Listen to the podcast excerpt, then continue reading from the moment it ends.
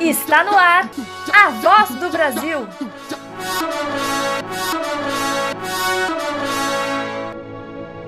A voz do Brasil.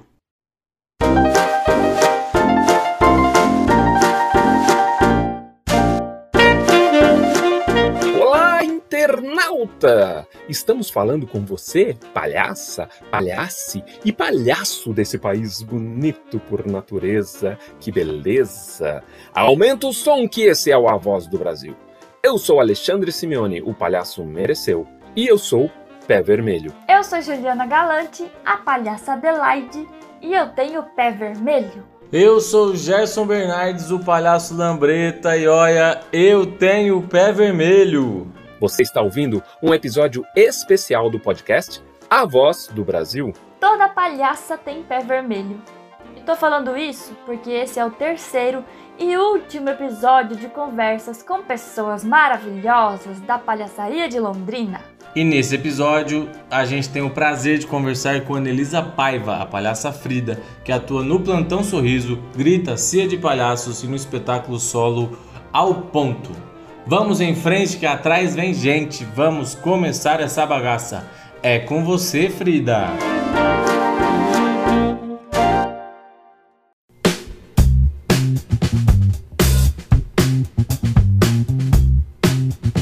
eu era, eu fui uma criança muito tímida, muito quieta, muito fechada, muito daquelas crianças que não quer chamar atenção de, nem, de ninguém, sabe? Se eu pudesse passar despercebido seria melhor. Eu ficava quietinha no meu canto. E mas aí eu comecei assim com uns 10 anos, eu comecei a ficar com muita vontade de fazer teatro. Eu queria fazer aula de teatro, queria porque queria, porque queria, porque queria. E rolou o maior acontecimentos na minha família, porque ninguém acreditava que aquela ostra, em formato de gente, daria conta de um curso de teatro, né? Então, então primeiro rolou isso, ah tá, ela quer teatro, acha. Aí, só que a insistência foi grande, aí eu demorei, né? Eu, com, com 10 anos eu comecei a pedir, com 14 anos eu entrei na Escola Municipal de Teatro de Londrina eu assisti na minha escola, eu estudava no Vicente Rijo aqui em Londrina, e eu assisti um espetáculo de alunos da Escola Municipal de Teatro. E eu sei as músicas de cor desse espetáculo até hoje, mesmo tendo visto só uma vez. Que massa. Porque eu me encantei com aquilo, chamava Bala da Vida. Eu me encantei de uma forma que eu cheguei na minha casa e falei, ó, oh, eu vou, tá? Se vocês deixarem, eu vou. Se vocês não deixarem, eu vou encontrar um jeito de ir. E fui. e aí convenci. Eu lembro que minha mãe tentava falar da, do, da escola de dança, né? Porque a Funcart também tem escola de dança, que na época ainda ela na beira do lago, era mais perto da minha casa. Minha mãe falava, mas você não quer fazer balé, filha? Não, não quero. Balé não vai me completar, eu quero teatro. E desde que eu, que eu comecei, desde a primeira coisa que eu fiz, o primeiro trabalho que eu fiz no curso infantil da escola de teatro, que foi um encerramento de semestre, assim, eu fazia uma Índia no, no descobrimento do Brasil, assim, era muito idiota. Cara da Juliana. Mas desde isso, assim, todo mundo. Eu lembro de uma pessoa, da, da secretária da escola de teatro, chegar para mim e falar: Você é muito estriônica. Eu não tinha a menor ideia do que era a palavra estriônica. Não sei até hoje, estriônica. É, é tipo um sinônimo para cômica. E aí eu continuei fazendo várias coisas. Aí mesmo quando era para fazer coisas sérias, as pessoas riam. Eu fiz um espetáculo na escola de teatro também que eu fazia uma fada do Shakespeare, que eu só tinha que ser graciosa e fofa. E na hora que eu entrava, todo mundo mijava de rir. A gente já imagina a Frida, né? É a Frida. É, é isso. E eu lembro de falar com, com, o diretor, que era o professor na época, o Rogério Ferraz, eu falava, mas por que, que as pessoas estão rindo? Não, não é para rir. É, aí eu me formei na Escola Municipal de Teatro no mesmo ano que eu entrei no curso de artes cênicas na UEL. É, e aí comecei a fazer UEL, ainda comecei a ficar muito perto da Funcart, né, por ter tido essa trajetória lá, de ter feito vários espetáculos. E aí eu, eu tive os palhaços, alguns dos palhaços que se formaram nessa turma do, do Circo de Palhaços do Picolino foram dar uma oficina de palhaçaria na Escola Municipal de Teatro. É, aí foi tipo uma oficina de férias, assim, de uma semana, e eu fiz, aí eu curti pra caramba, sabe? Falei, bom, acho que temos um caminho, mas até então eu não sabia que era possível que esse fosse um caminho, até então era, ah, que massa, palhaço. E era sempre palhaço, né? Ninguém falava palhaça. É, nem as palhaças, nem eu. É. E foi quando eu soube do Plantão Sorriso, também nessa época devia ser 2002, mais ou menos, 2003, eu soube da existência do Plantão Sorriso e fui, fui chamada também para fazer um workshop com o Plantão. O Plantão fazia, para chamar pessoas novas para o elenco, ele fazia um workshop, aí a, gente participava do workshop e eles viam se a gente era legal para chamar ou não. e aí eu fiz um desses workshops, que foi lá na Escola Municipal de Teatro, foi lá no espaço da escola. É, e aí, beleza, beleza. Ah, foi muito legal, todo mundo gostou, foi muito sofrido, né? Porque workshop de palhaço e palhaça tem isso, né? Essa característica de, do desnudamento, enfim, essas coisas todas. É... E aí todo mundo falou que gostou do meu trabalho e tal, mas aí ficou por isso mesmo. Aí passou, passou muito tempo, assim, passou tempo suficiente para eu esquecer Aí, uns seis, sete meses depois, eu estava viajando de férias. A Lu, me achou, a Luciana Basso, do plantão, me achou, é, me ligou, não sei como. Não sei se tinha celular, sabe? Eu já tinha celular.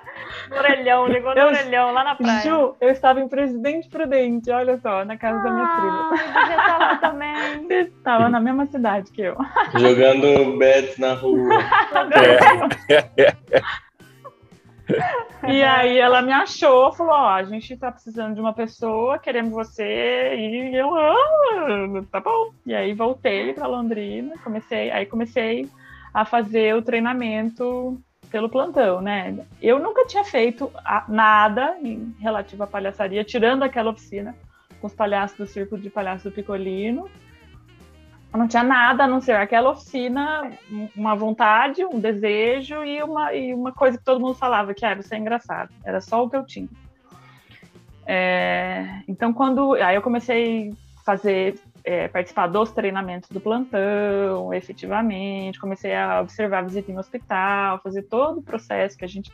que o, o plantão reproduz até hoje, assim, né, na entrada do, de uma nova pessoa.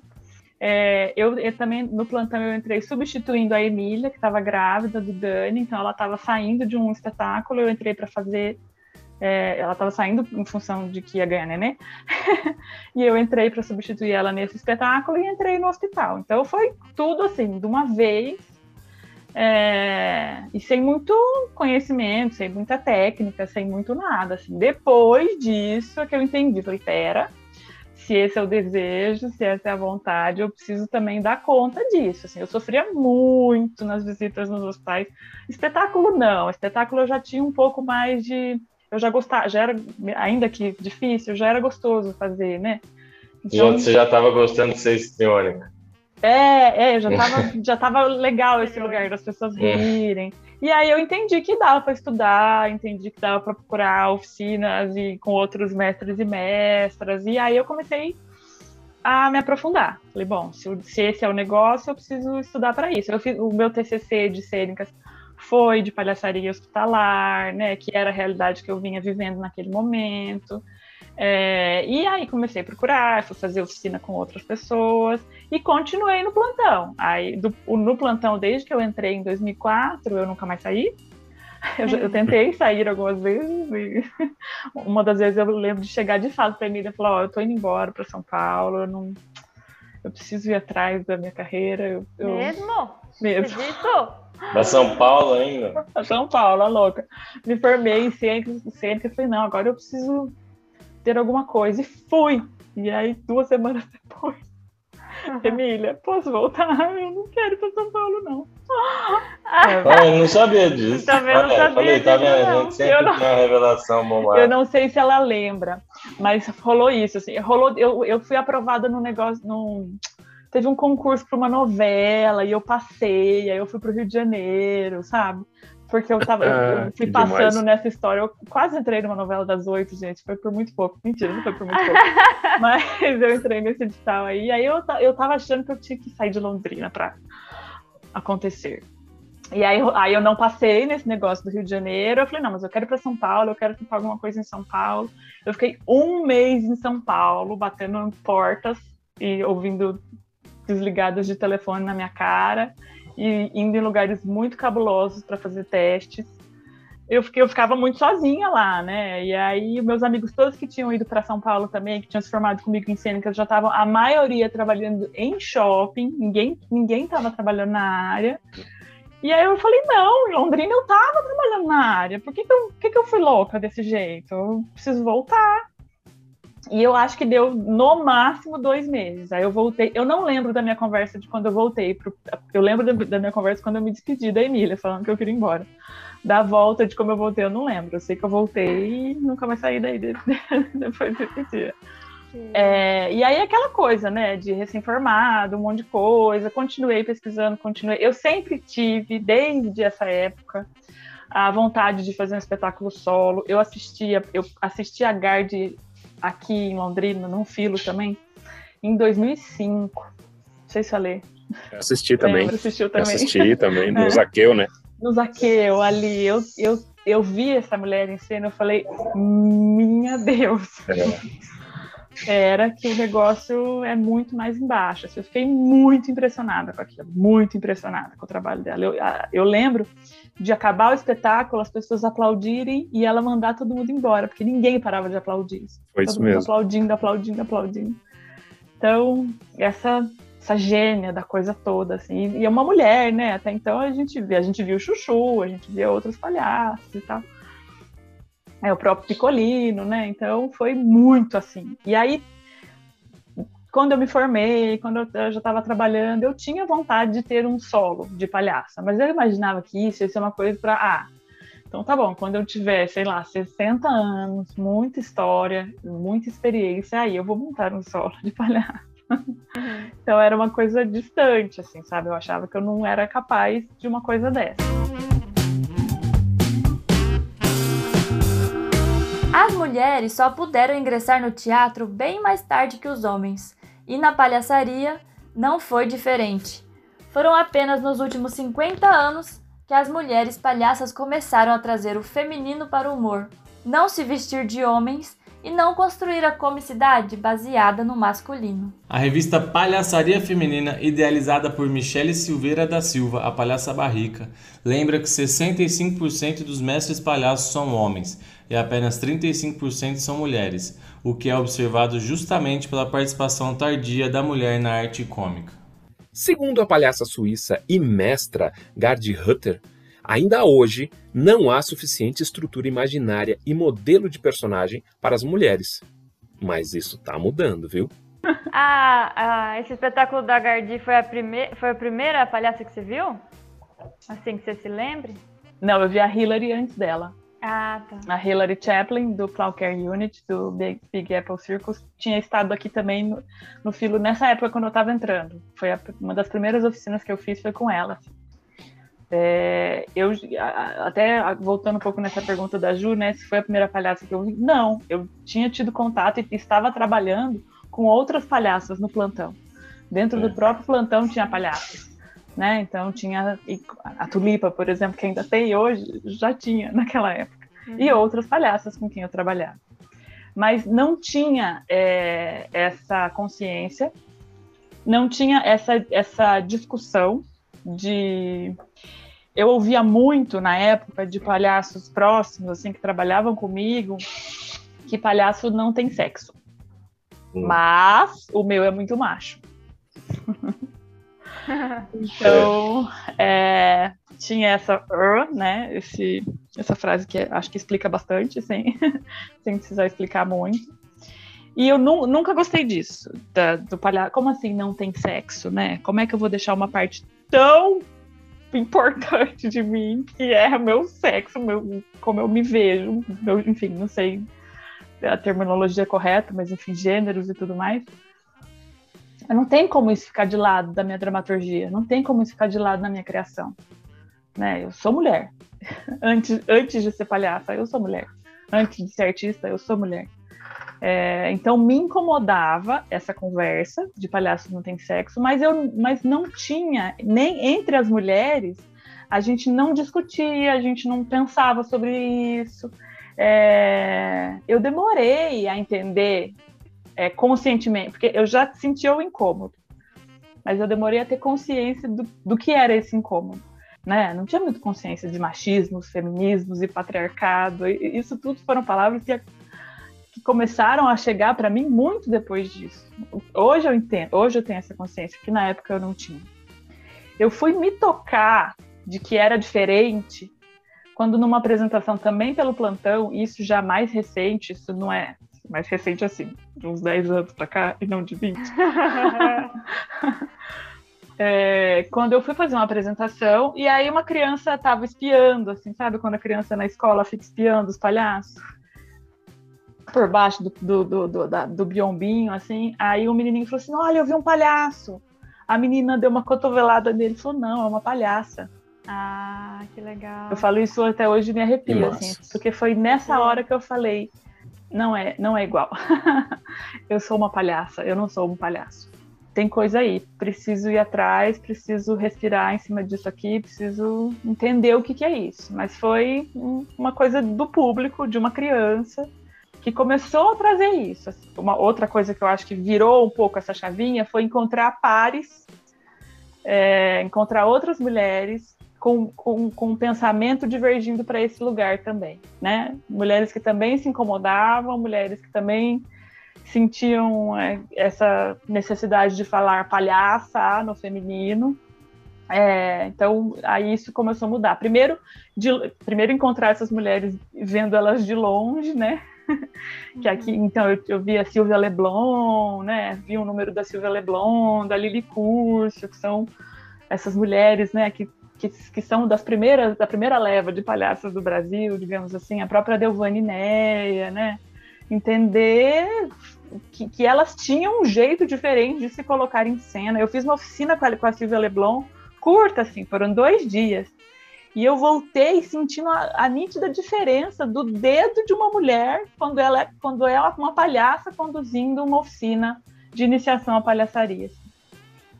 Isso foi muito nítido, assim. O, a diferença que a Silvia Leblon tinha em relação a todos os outros mestres homens pelos, pelos quais eu tinha passado né? Então, e aí isso tudo vai, né? Vai dando uma explosão na cabeça. Você fala, pera, acho que eu estou entendendo, acho que eu quero seguir esse caminho. Né? Então, primeiro essas mulheres, e aí depois aqui perto, né? É, trabalhando mais perto, a Ju e a Mari, que hoje dividem a Grita a Companhia de Palhaços comigo também. São duas grandes referências de palhaçaria feminina. É, e que poder falar sobre isso, poder discutir isso e poder ser ouvida nesse lugar, né? Porque também, também tinha isso. Ainda que a, que a gente não falasse, quando a gente tentava falar, antigamente a gente não era muito ouvida, porque não tinha muito essa discussão. Então, agora, se eu paro uma reunião do, do plantão e falo: olha, eu acho que desse jeito que a gente está falando essa frase, ou que a gente está cantando essa música, tá esquisito para mim, que sou mulher, será que a gente pode repensar? Hoje ainda é difícil. Hoje é, não é fácil é, é, me colocar nesse lugar, de, de não me colocar nesse lugar, mas não é fácil porque né, tem, é toda uma, uma construção, aí vamos ter que falar sobre isso, vai ter que parar o ensaio para discutir. Ah, mas, enfim, hoje a gente já, já tem conseguido se colocar mais e ser mais ouvida, né? Enquanto enquanto mulheres, né? Que eu acho que isso é, é importante.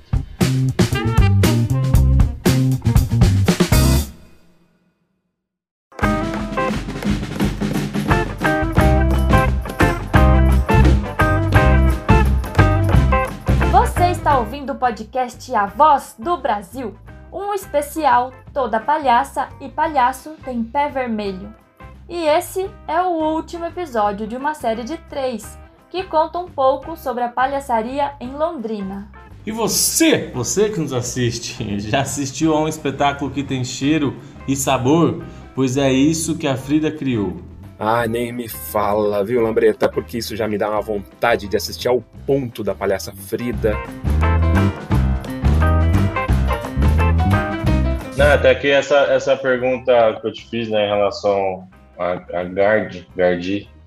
Você que conheceu ela, Gardi eu, ou Gard? Eu acho que é Gard, mas eu também não sei. Eu, essa é uma. Eu não me dirigia muito a ela, apesar de ter conhecido ela, eu só fiquei tremendo ao lado dela. É, eu te entendo, eu sei como é que é isso. A, a outra, a outra voltou. A outra. É, eu, eu, eu, te entendo perfeitamente que eu faria o mesmo. E, ou pior. ou pior. É, a gente vê na Marina, óbvio, né? Sua filha. É, vejo com um pouco mais de frequência na Maria, filha do Ale. Assim, eu não esqueço da primeira apresentação da Ju, que ela assistiu. Eu não sei se foi a primeira que ela assistiu, mas foi a primeira vez que eu vi ela assistindo e ela depois comentando assim. Como bateu diferente. E olha que a Maria é uma consumidora de palhaços, de palhaços. Ela assiste. E agora ela tá tirando fotos com os palhaços e palhaços. Tem um álbum, olha, parabéns é. pra ela. É. Mas eu lembro, assim, de como foi, tipo, ah, é legal, eu dou risada, eu assisto espetáculos na Vila Triolé, massa. Mas quando foi uma palhaça, ela falou. Ela não falou, porque ela não fala tipo palavra, mas foi. Puta! mas é, é, é, a explosãozinha que dá né, é, na cabeça da é, gente. É, é, que foi tipo.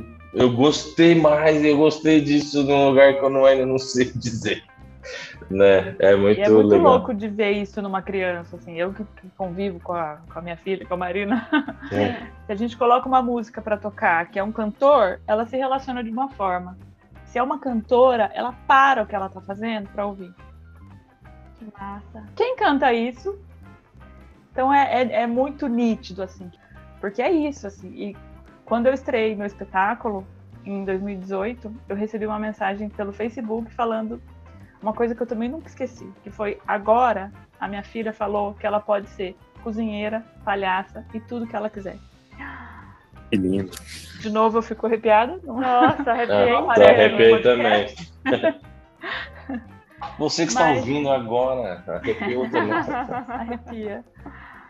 E isso me, me deu muita. É claro que eu já tinha estreado, já tinha sido, já tinha sofrido toda a carga emocional do que é a estreia de um espetáculo, já tinha dado conta disso. Mas ter lido isso imediatamente depois da estreia, de como chegou para o público, de como chegou para uma criança de quatro anos na época, cinco anos, falei: opa, eu preciso continuar fazendo isso aqui. preciso continuar fazendo essas meninas acreditarem que elas podem ser palhaça, cozinheira, pilota de avião, cirurgiã, qualquer coisa. qualquer coisa. Então é. E eu não tive nenhuma referência de palhaça mulher quando eu era criança. É... Nenhuma, nenhuma. Eu frequentava circo, eu tenho lembrança de frequentar circo. e não tenho a menor lembrança de ver palhaço. No, nos circos hoje a gente ainda não vê palhaças, né? Assim, eu não, eu não me lembro dos circos dos últimos que eu fui, que eu assisti, desses circos mais tradicionais mesmo, que vem e tal. É, eu não me lembro de ver palhaças. É... Tem um movimento, assim, de mulheres de circo, de palhaças de circo, né? Que estão tentando também uhum. se unir, né? Para se colocar. Que eu acho muito legal como a, é, né, a Marina, a Maria e outras crianças pelo menos as que a gente vê aqui na vila, assim, que tem essa referência de vocês, assim, de palhaças, né, de, de poder se ver. Eu falo, a Maria tem mais referência já de, de palhaços e palhaças do que eu tive na minha vida inteira, já, já de coisa que ela viu já. E é isso, e a gente está falando uma história muito recente. Se a gente for falar de anos 80, que foi quando eu nasci, é muito recente, porque eu sou jovem, mas nos anos 80 a gente não não podia, a mulher a, a, tinha, não podia fazer rir, uhum. né? Não, não existia isso, sabe? A primeira leva de palhaças no Brasil é dessa época, né? As outras que tinham se escondiam ou se, se vestiam de homem para poder dar, estar trabalhando. É, mas foi só a partir do final da década de 80 que a gente entendeu que, que a gente pode falar palhaça no feminino. Então é muito recente isso, uhum. muito recente ainda é difícil, porque a gente está falando de comédia, a gente está falando de palhaçaria, a gente está falando de um lugar da gente olhar para o nosso ridículo, de olhar para aquilo que a gente tem de mais ridículo e pôr para jogo, e dividir com a plateia, para fazer o outro rir, é esse o objetivo. Enquanto que eu, eu fui ensinada pela sociedade de que a gente tem que esconder as coisas que são ridículas da gente. A mulher, ela precisa vestir preto se ela está acima do peso, porque o preto disfarça. Né? Ela não, não pode nada que mostre aquilo que é o defeito. Então, a gente, a gente aprende a fazer maquiagens e usar roupas que escondam a, a, as, as coisas que a gente tem de ridículas. E aí pega num lugar de vaidade que é muito. Não sei como é pra Ju, que também é palhaça, mas pega num lugar de vaidade, pelo menos para mim, pega num lugar fundo, assim, de caramba. É difícil ainda é. me colocar nesse lugar de, de ser a que é ridícula, de ser aquela que todo mundo vai rir. Né? Eu fui ensinada a disfarçar essas coisas. E é diferente, né, o que é ridículo para a mulher do que é o ridículo para o homem, né? Porque tem, os padrões são diferentes, né? Para além da, da palhaçaria, assim, né? Os padrões da, do que a mulher tem que ser e do que o homem tem que ser são bem diferentes, né? E é um processo, né, desconstruir isso. E, e eu achei muito interessante o que você falou, porque realmente fazer oficina com palhaça mulher e com palhaço homem é bem diferente, assim. Não que seja um melhor que o outro, né? São diferentes, né? Mas eu acho que eu senti bastante quando eu fiz oficina com palhaça, de quando eu fiz com palhaço. Eu, eu me senti mais, sei se é a vontade, talvez, não sei, mais contemplada nas minhas, nos meus ridículos, assim, sabe? Sem é, é, ainda é muito, não sei como é que é pra você, Frida, mas é difícil para mim entender a diferença, assim, do que, que é ridículo homem, do que, que é ridículo mulher, como é que é essa, como que é mesclar, né, e também não ficar pensando nisso, né, no tema, sei, não precisa ter um tema, né, de coisas femininas. O que, que são coisas femininas? O que são coisas masculinas? O que são coisas? Mas essa mistura ainda é uma descoberta muito, muito profunda ainda, né, assim, na, na palhaçaria, eu acho. É, a gente, eu, eu também tenho isso de me sentir mais à vontade numa oficina de que tem só mulheres, por exemplo. Eu já dei oficina só para mulheres e que a gente chega em lugares completamente diferentes do que se tivesse um homem. Ah, mas porque é melhor? Porque eles fazem coisas que os homens não podem saber? não, não é nada disso. É, mas porque a gente se sente mais à vontade para se colocar. Tem muito relato, muito relato, muito relato de mulheres que foram abusadas em oficinas de palhaço.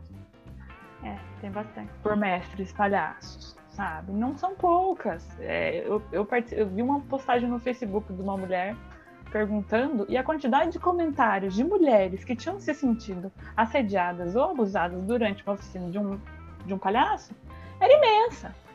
Eu passei por uma coisa dessas, que demorei anos para entender, falar, opa, acho que aquilo que ele fez comigo não foi legal. Então também tem, tem. Por que, que a gente se sente mais à vontade, né? Acho que é, também é isso, também é um porquê. A gente se sente mais à vontade porque a gente pode estar mais à vontade, de fato, neste momento entre as mulheres. Porque, infelizmente, não, não são todos os homens, vocês vão dizer isso, eu sei. Mas tem. Mas a gente ainda vive num mundo que de feminicídio, sei lá, se eu vou abrir a estatística aqui agora, uma mulher é morta, sei lá, cada três minutos cada, sei lá, não vou saber estatística, não vou falar a estatística certa, mas é isso, a gente ainda vive num mundo que mata mulheres por serem mulheres. Então é óbvio que a gente, em qualquer situação, vai se sentir mais à vontade entre mulheres. É, festivais de palhaçaria feminina, né, começaram a acontecer porque as mulheres não eram aceitas, os trabalhos das mulheres não eram aceitos nos festivais de palhaçaria ditos gerais, né, para todos os gêneros. E aí tem muito essa pergunta, ah, mas por que que precisa separar? Ah, porque eu me perguntei muito isso. Será que a gente não tem que pensar numa equidade e não numa outra separação, de separar, fazer só de mulher? Mas eu participando de alguns festivais de palhaçaria feminina, eu entendi que a gente primeiro a gente precisa desse movimento extremo para depois encontrar um caminho do meio.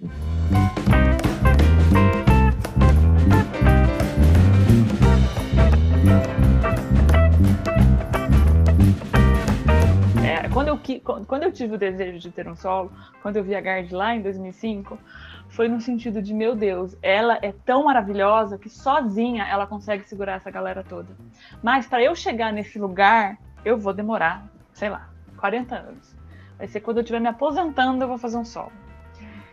Então nunca foi minha vontade, ah, não, eu quero fazer um solo agora, porque eu sou jovem e estou com energia para fazer um solo. Eu fiz um solo porque eu não tinha pares. Eu não, e aí começou a virar uma questão de honra, assim, sabe? Eu preciso fazer. Eu, eu preciso fazer, eu preciso provar que eu também consigo. Nessa época começou a surgir alguns solos, não tinha muito antes. Aí nessa época começou, ah, fulano tem um solo, ah, fulano tem um solo. Aí todo mundo tinha um solo. Falei, eu, agora é uma questão de honra. em 2011, provavelmente, eu escrevi um roteiro. E falei, bom, agora é ensaiar. Eu comecei a ensaiar para valer em 2013. Eu sei as datas, porque eu tenho um diário e eu reli ele esses dias para escrever no edital. Mas em 2013 eu comecei a ensaiar efetivamente. Peguei o meu roteiro, peguei as minhas tralhas e fui para a Vila Triolé. E quando esse trabalho estava começando a chegar em algum lugar, eu engravidei.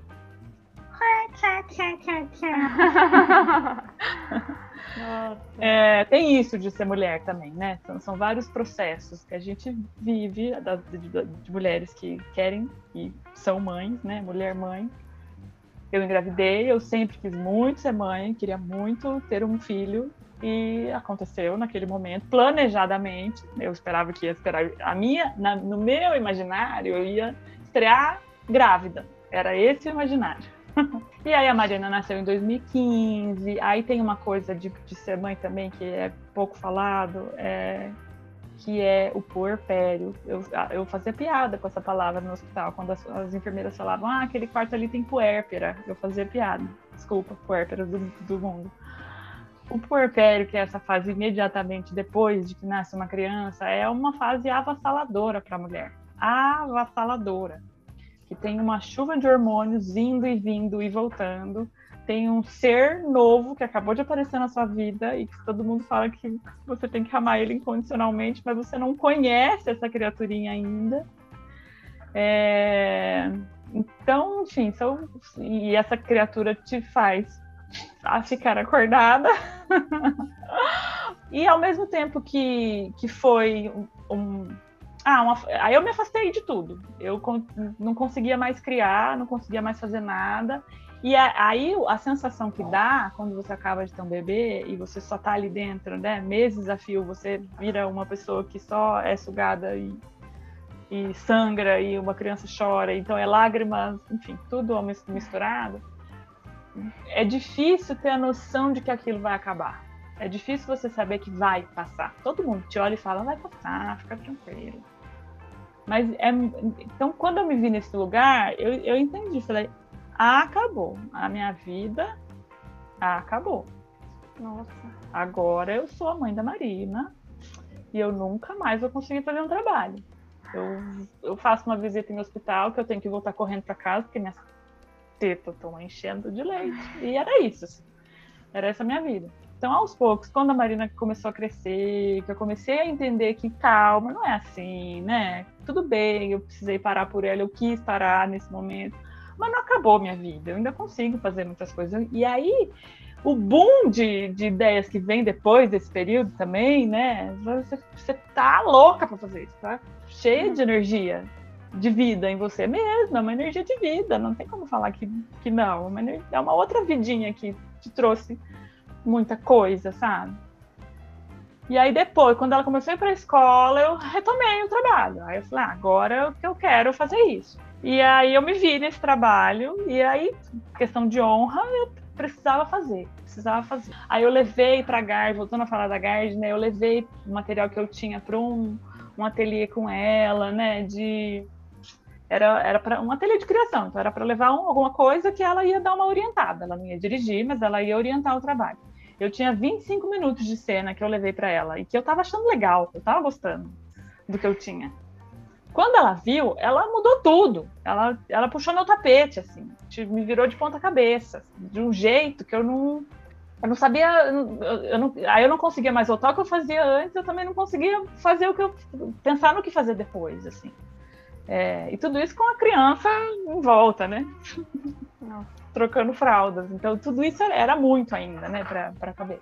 É, e aí foi um grande momento que eu falei: beleza, eu não preciso provar nada para ninguém, eu não tenho questão de honra. Para que honra? Vou jogar minha honra no lixo, eu não quero saber disso, eu não quero mais fazer esse trabalho. eu não quero mais e vai acabar. Então, foi depois que eu voltei da, da Guard, assim. Ela deu ideias incríveis que eu não consegui usar. Ela é... e ao mesmo tempo eu não conseguia voltar para minha ideia anterior, então eu não conseguia mais pensar no trabalho. Falei, acabou. Aí, né? Aí teve uma pessoa que estava presente nessa sala que falou: Como assim acabou? Como assim acabou? Mas aí o Lambretinha me também foi essa pessoa que foi lá no fundo do poço, me trouxe de volta à tona, falou: respira, respira um pouquinho. Mas aí tinha esse lugar. Aí teve uma coisa que eu, eu vou falar dele como se ele não tivesse aqui, que vai ser mais fácil. Que o Lambreta me falou. Mas teve duas coisas que o Lambreta me falou que me pegaram muito, assim. Porque até então eu tava a Gard no céu, a Gard na terra, a Gard é tudo, ela é Deus e eu, eu sou nada. E aí uma das coisas que ele falou foi: a gente precisa honrar os nossos mestres e mestras. Mas a gente tem que valorizar o que a gente é. Não sei se foi assim que você falou, mas foi alguma coisa nesse sentido. É. A gente honra os mestres, mas valorizando aquilo que é você, aquilo que é meu, aquilo que eu tenho para oferecer também, que também é interessante. Então, isso foi uma das coisas que ele falou que ajudou a respirar. E a outra coisa foi: solo nunca é só. Né? Eu, então, eu tinha muito essa solidão do solo. E aí, a partir desse momento, eu entendi que eu não precisava ficar sozinha. E aí, depois, eu comecei a abrir para outros amigos também, né? A Ju foi assistir, os meus colegas do plantão foram assistir. Entender que é solo em cena, mas que a gente não tá só, né? A gente não precisa estar só. Nesse meio tempo também surgiu a grita. Agora, voltando para a sua pergunta, eu sei, viu? Estou lembrando. Parece que eu estou só viajando, mas eu estou respondendo. mas nesse momento apareceu essas deusas na minha vida, que foi a Ju e a Mari, e que foram outras pessoas que, de um outro jeito, também me levaram para tona e respira, toma um banho de, de poder, poder estar junto em cena. A gente fez um número curto, que era multidançarinas, que na época era um número curto mesmo, acho que tinha, sei lá, seis ou sete minutos. Isso antes de eu estrear meu solo. E eu senti uma alegria de estar em cena com outros palhaços que eu não consigo. Eu arrepio. mas eu não consigo pôr em palavras. Assim, a, a, o, o gostoso da sensação que foi. E a gente fez a primeira vez num lugar que eu não conhecia num lugar que eu não estava à vontade e mesmo assim eu me senti muito bem. Muito bem. Falei, opa, eu acho que eu tenho esse bando aí. acho que é. eu tenho esse bando aí. As pares, né, que é, você falou. Eu não, eu não tinha pares, e aí minhas é pares e ímpares. Ímpares, tudo, todas surgiram. E aí isso também me fortaleceu para que eu tivesse coragem de estar de tá sozinha em cena. Né? Então, ter feito o trabalho com elas antes de estrear o solo. Eu, a gente teve em Bauru, juntas, as três, fazendo milhares de apresentações, cada uma num lugar diferente. Então, cada uma era um aprendizado, cada, cada uma era uma troca, cada uma tinha um problema que a gente tinha que resolver juntas, sabe? Então, isso me fortaleceu para estar sozinha em cena depois. É... Então é isso. Eu, eu tenho um espetáculo solo eu não acredito até hoje, para mim ainda é difícil acreditar. é, eu gosto muito dele, muito, muito, muito, muito. Ele é muito eu em, muito, em todas as coisas. Tem, tem, tem eu em cada pedacinho. E é muito dependente de mim, né? Então, isso também é coisa do solo, né? Se eu não for atrás, eu não vou fazer ele nunca mais. Se eu não levantar a minha bunda da minha cadeira, ele vai ficar lá paradinho. A Juliana tá fazendo sinal de que vai me dar uma palmada. então é isso, é, é meu em todos os sentidos, né? Então é gostoso, é gostoso tê-lo. Eu tive a oportunidade de ir com ele no susto ir para lugares que eu nunca tinha sonhado em pisar. Né? Eu fui para Portugal e fui para o Amapá, assim, sabe? Eu, quando assisti, assim, eu acho muito legal do seu espetáculo e uma das coisas que me pegou muito foi o lance dele ter cheiro. Para mim, o cheiro faz parte do seu espetáculo, sim. Né? E eu sempre, quando, quando você vai apresentar, que eu falo para as pessoas irem, eu sempre falo isso: falo, ó, além de você rir, de ser uma palhaça maravilhosa, é um espetáculo que tem cheiro. E, e a hora que começa a levantar o, né, o, o cheiro da comida, que começa a tomar conta assim do, do ambiente, eu acho maravilhoso aquilo, porque ele faz parte de todas as sensações.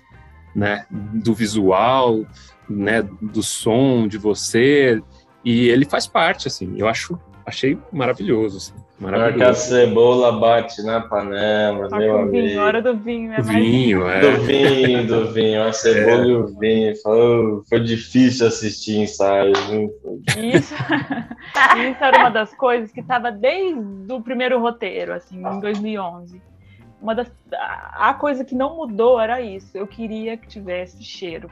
Eu queria cozinhar de verdade em cena. Então é, além de tudo, né, estamos falando não sei para quantas milhões de ouvintes. não sei se as pessoas conhecem o espetáculo, mas enfim, tem isso de, de, de ter a comida de verdade, das pessoas poderem comer depois. Ele tem sabor também, né? É, Além de cheiro, é, ele tem sabor. Então dá para comer, né?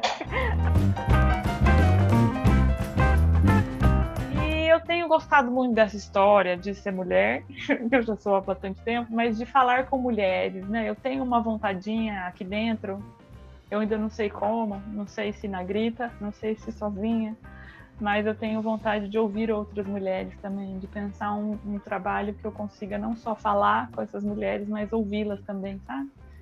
Então, um desejo bem, bem, bem embrião ainda, bem pequenininho de pensar em alguma coisa nesse sentido também. É isso. E um passinho de cada vez, vamos, vamos devagarinho. e vamos, vamos, vamos não parar de fazer. Não dá para parar. Ah, e a gente precisa manter a arte viva, ainda que seja muito difícil, ainda que seja cada vez mais difícil, é, ainda que tenha um, uma multidão de pessoas tentando dificultar isso, que tem, a gente não, não precisa, né? Não precisa ser hipócrita no sentido de ah, a gente vive da arte é uma maravilha. Não, não é uma maravilha. A gente está aqui numa luta diária para fazer acontecer. Vocês estão rindo, eu falando uma quem coisa um dia, séria. não, quem um dia falou, alguém, alguém realmente acha, gente, que viver de arte é uma maravilha? Então, é, porque você é palhaço, você só se diverte na vida, né? Deve ser muito divertido ser você. É divertido, mas também tem as outras coisas. Então é isso, a gente precisa e, e, manter o nosso coração pulsando, assim. Ai, que romântica. Sou mesmo, foda-se. Mas a gente precisa manter a nossa. A nossa. Sabe, o nosso, o nosso oxigênio entrando e saindo e em movimento, para a gente dar conta de criar, para a gente dar conta de ser. De ser a arte que esse, que esse país, que, esse, que a nossa cidade, que, a, que as crianças que estão perto da gente, a plateia que está perto da gente precisa, sabe? Então, é isso ter esse respiro aí. Linda! Massa demais.